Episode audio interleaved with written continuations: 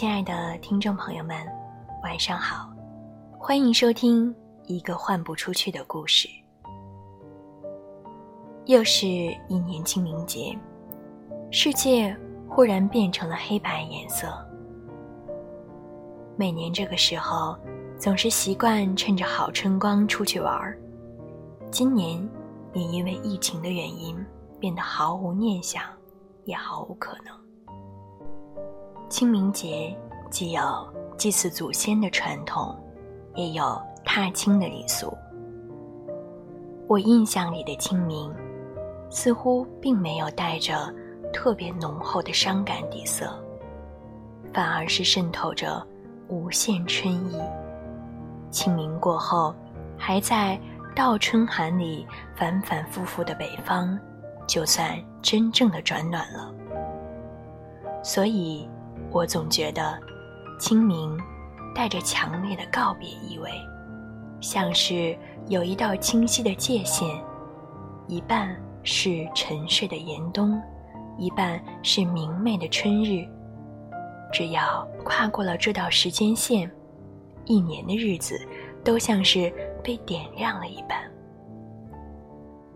但与告别相反的是。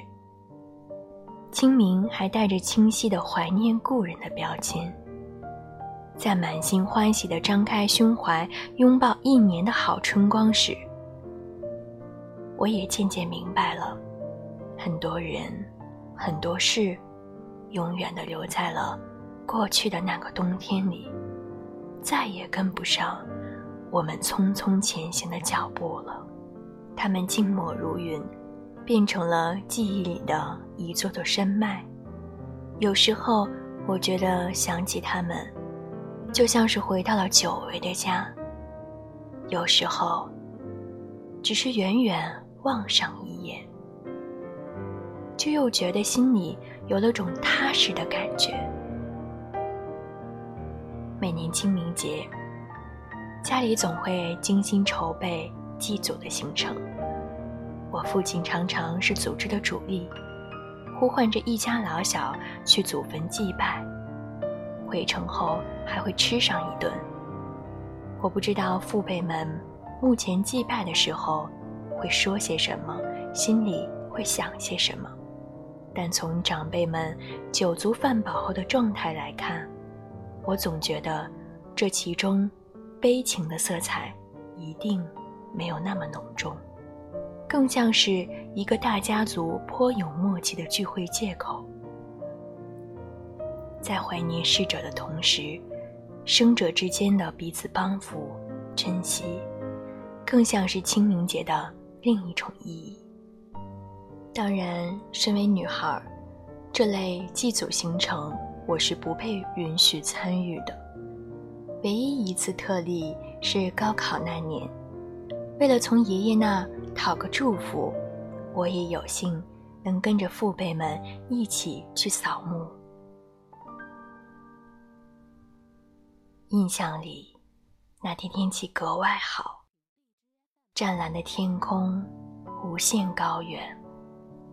我们一路开车驶过乡间小路，更像是一次久违的郊游。到了墓地后，父辈们忙着扫墓。摆祭品，烧纸钱，我就只能在旁边默默地站着。忽然，爷爷的墓前掠过一只大鸟，展着有力的双翅，盘旋了许久。伯父们都说那是一只雄鹰，是一个好兆头。后来，果不其然，我像是一只不倦的大鸟一样。渐渐飞离了自己的家乡。现在想想，十年前的光景，就像是一场不愿醒来的梦境一样。我竟然对很多个细节都记得无限清晰。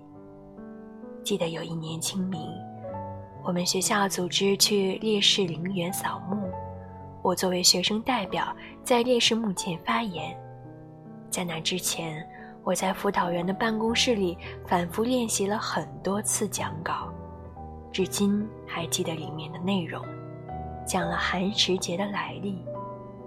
寒食节在清明的前一二日，要禁烟火、吃冷食。在这篇讲稿里，大力渲染了介子推不愿出山、被焚烧而死的悲壮故事。当时还小，并没有过脑子的就把老师给准备的演讲稿背得滚瓜烂熟。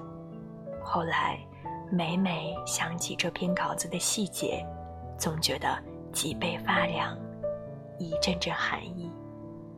在我的认知里，清明一定不是一个这样血淋淋的日子。虽然会有稍许的悲伤，但必然是掺杂着大量温暖的回忆、不舍的怀念在内的。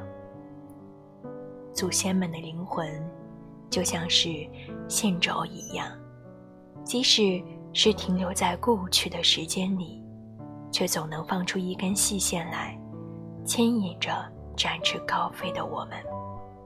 表面上看起来，成年的我们，像一只只展翅的大鸟，甚至雄鹰，但说到底，在内心深处，还不是一只有来处的纸鸢。在怀念与告别的撕扯中，我一定有一半是属于过去的，却也有另外一半，对未来的日子怀着无限的憧憬。有时候，我常常会想，那些逝去的亲人们，真的离开了吗？我的身体里明明还留存着他们的基因。从这个角度来看，我一定是有一些特质。是属于他们的，他们就是我的一部分，以另外一种形式组成了那个原始的我。这样天真的想过以后，我就更加不觉得他们离我过分遥远了，仿佛无形中已经跨越了时间与地理的边界。所以清明，怎么能只是黑白色彩的呢？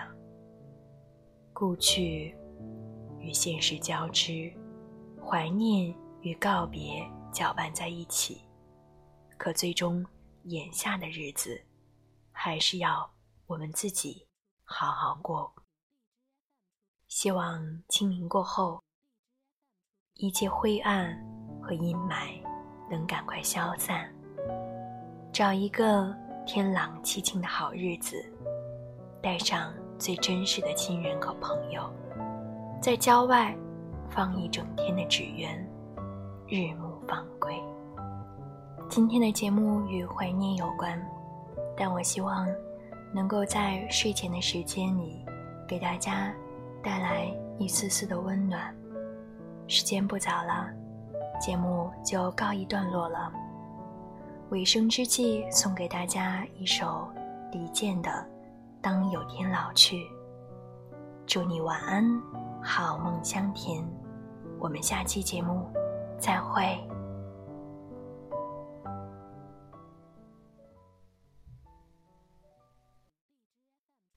当有天老去，你是否想起，在宁静的夏日夜晚那一缕？芬芳，童年的阳光，轻柔的细雨，还有微不足道的我，在你生命闪现。这匆忙的一生，化成几个瞬间，总在某个夜晚。悄悄来到我身边，在浩瀚的人海，你曾飘向何处？就像两朵浪花，我们相遇后分开。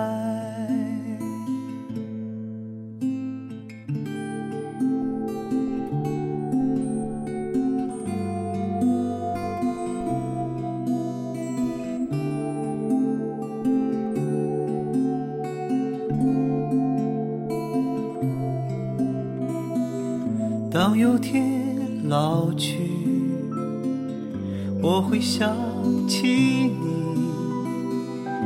在明媚的五月下午，你如花开放，这已经足够，细雨般温柔，那个背影不都是啊，渐行渐远。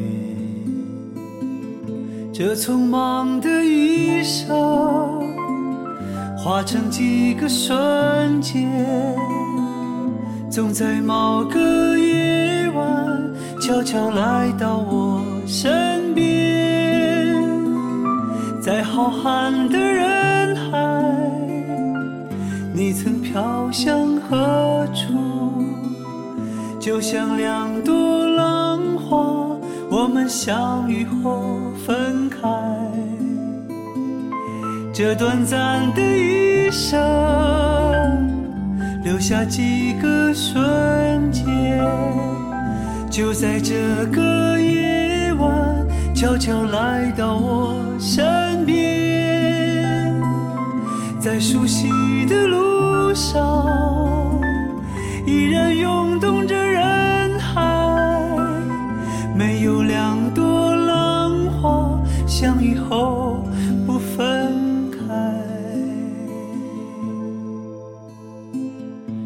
有天老去，我会想起你，在宁静的夏日夜